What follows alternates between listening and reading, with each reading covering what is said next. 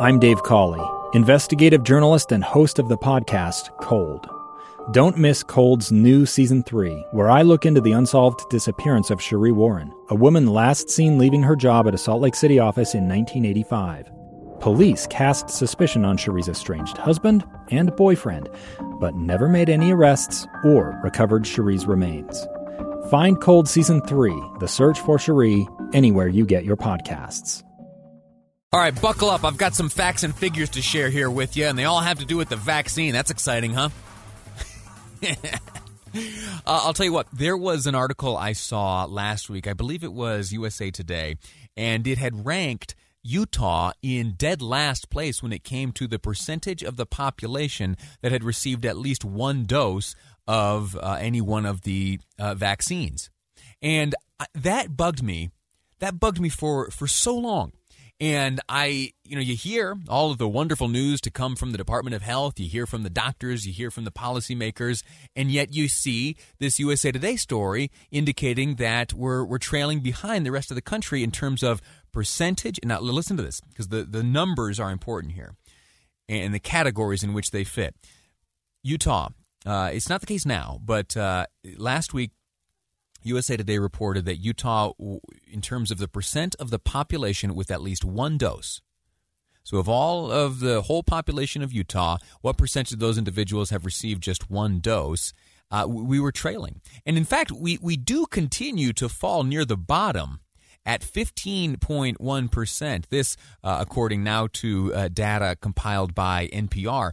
15.1% of the total Utah population has received just one dose. I just couldn't understand it, especially especially when we have heard so often from uh, Governor uh, Governor Cox, in particular that first remember that first press briefing he gave where he talked about the the the parameters he was going to put on the various uh, departments of health plus the other areas the other organizations that were handing out the vaccine yeah they needed to re- report they need to report every morning by 7 a.m.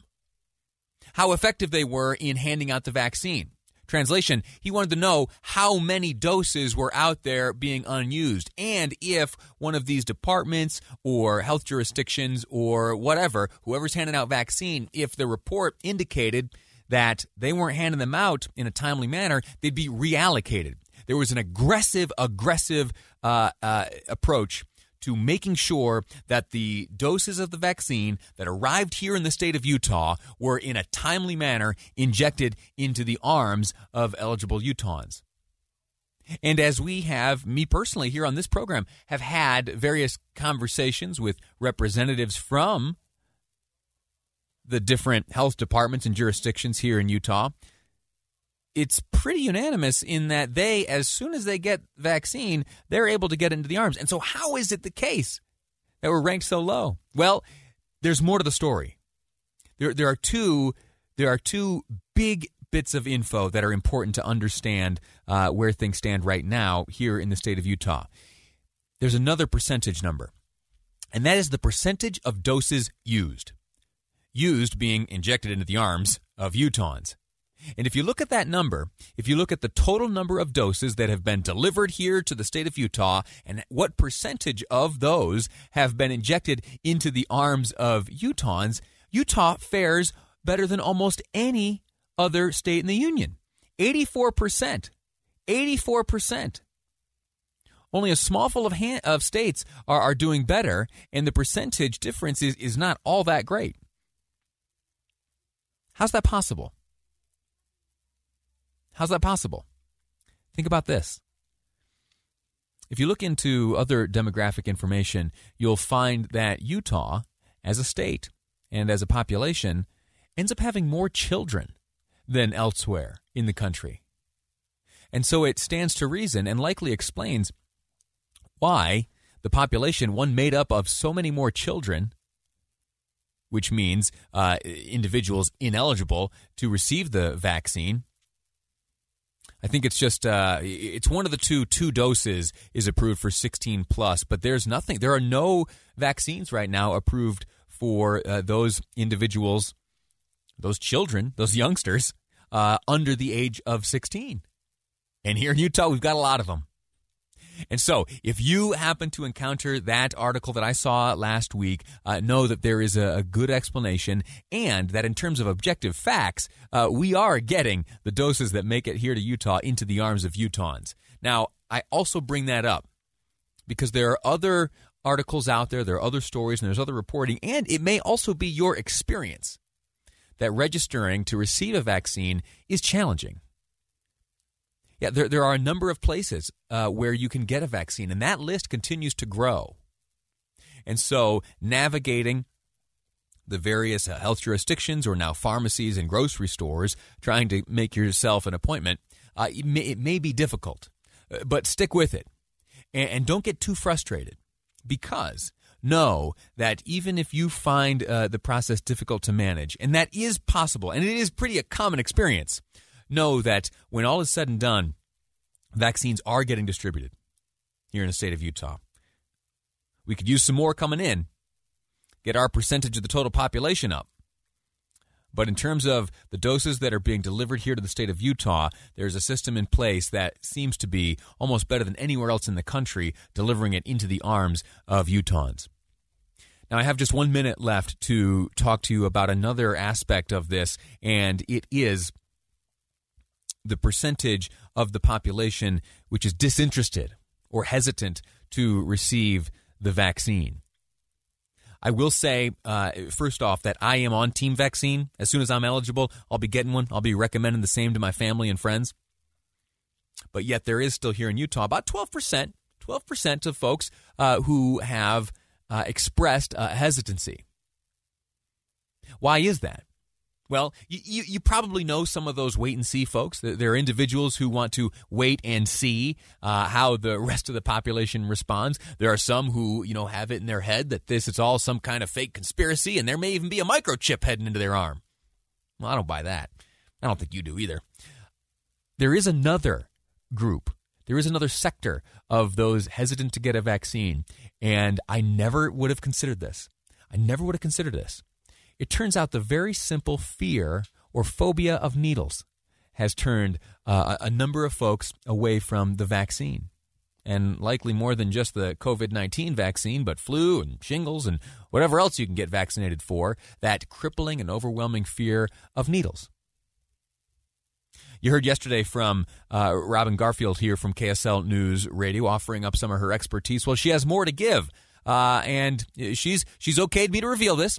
She herself battled a fear of needles and overcame it. How'd she do it? She'll tell us next on Live Mic. I'm Lee Lonsberry, and this is KSL News Radio. Hey, welcome back to Live Mic. 151 is the time here in the KSL newsroom. It's 44 degrees outside, according to my Apple Watch. I can't wait to get outside. There, there's some real sun shining through now. Yeah, yeah, yeah, yeah. Another hour or so of radio, and I'm going outside to go running. Maybe I'll see you out there. Uh, I, I don't have many regrets in life, and I'm not ashamed of much uh, from my life. We all have some, uh, I think, events that we could go back and redo if we could. Uh, and, and, there is one that I would uh, particularly like to go back and redo. It was, I'm going to guess it was maybe the summer of 2007, and I was living in Provo, and there was a blood drive on the campus of Brigham Young University. And I had uh, I don't. I delivered blood or delivered. I had donated blood once before in my life, and it was during high school. The Red Cross came in, set up at the library, and took blood from all of us, uh, 18 and older, and willing to donate. And there was immense peer pressure to do it, and I was terrified of. I was terrified uh, of needles, and I, they just freaked me right out. And uh, you know, I, I, don't think it would make me pass out or anything, but I was just very reluctant. Uh, but you know, adequate peer pressure led me to uh, lay down in the chair in the high school library and give blood that day. The next opportunity I had was on the campus of Brigham Young University a number of years later. I signed up ahead of time. I showed up for my appointment. And as I was sitting there filling out the forms, I saw uh, the lineup of individuals lying on their lying on the whatever you call those bed chair type things with the needles in their arms, and uh, uh, and this is the moment I wish I could go back and redo. Uh, you know what I did? I set the clipboard down. Uh, I, I, took the, the sheet out that I had begun filling out. I, I, tore it up, put the torn papers in my pocket, and walked away. Didn't say anything. I, I got too freaked out by the needles. And what that means is, you know, not a lot. You know, there, there are plenty of folks donating blood, uh, but, but whatever unit of blood that I would have donated that day could have gone to uh, help someone. Uh, and again, sure, that person probably got uh, plenty of help, uh, but I uh, took away from the effort at large by walking away. And uh, overcoming that is something that I've been pretty focused on. And I have since, if you remember uh, last year, you and I were donating blood together. And and I have no problem today. I got my I got my flu shot on the air this year. Had no problem. And when it comes time for me to get my COVID nineteen vaccine, I I fully intend to do so. I am absolutely going to get it. I am on team vaccine. When I'm eligible, I will be getting one.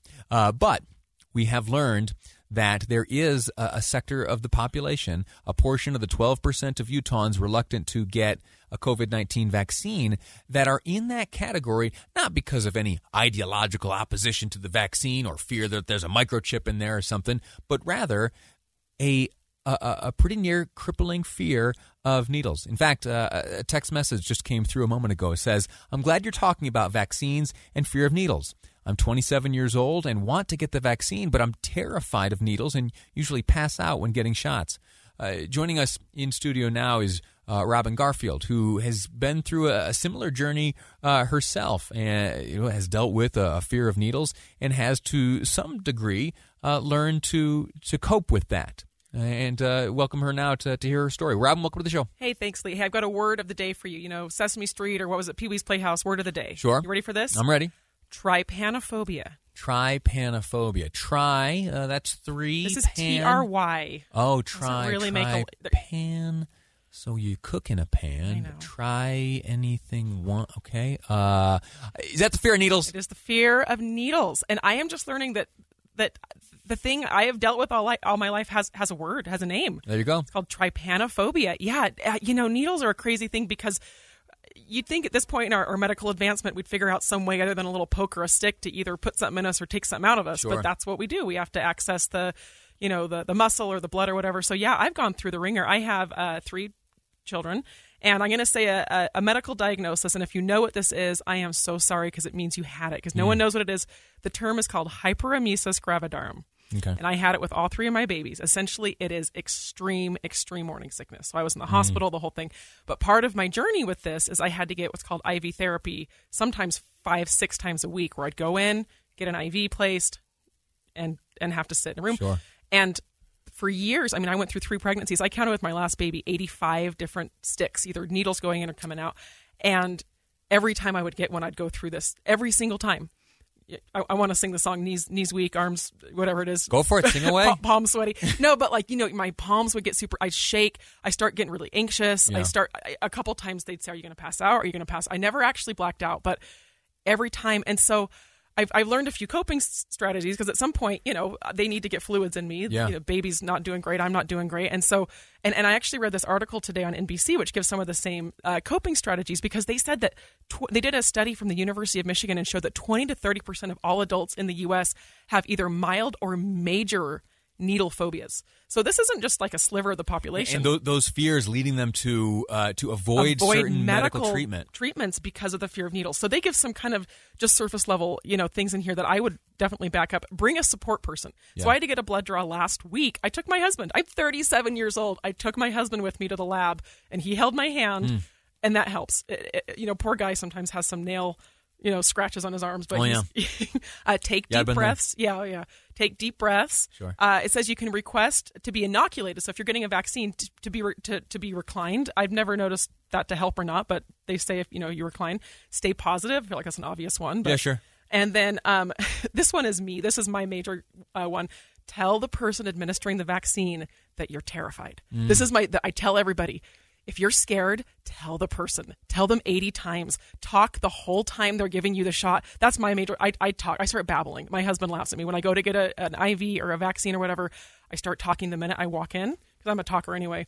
And I start. I tell them I'm scared. I'm really scared of the vaccine, so I'm just going to start talking. Please ask me a question. I'm going to go to and I'll just. People that have given me vaccines know more about my life.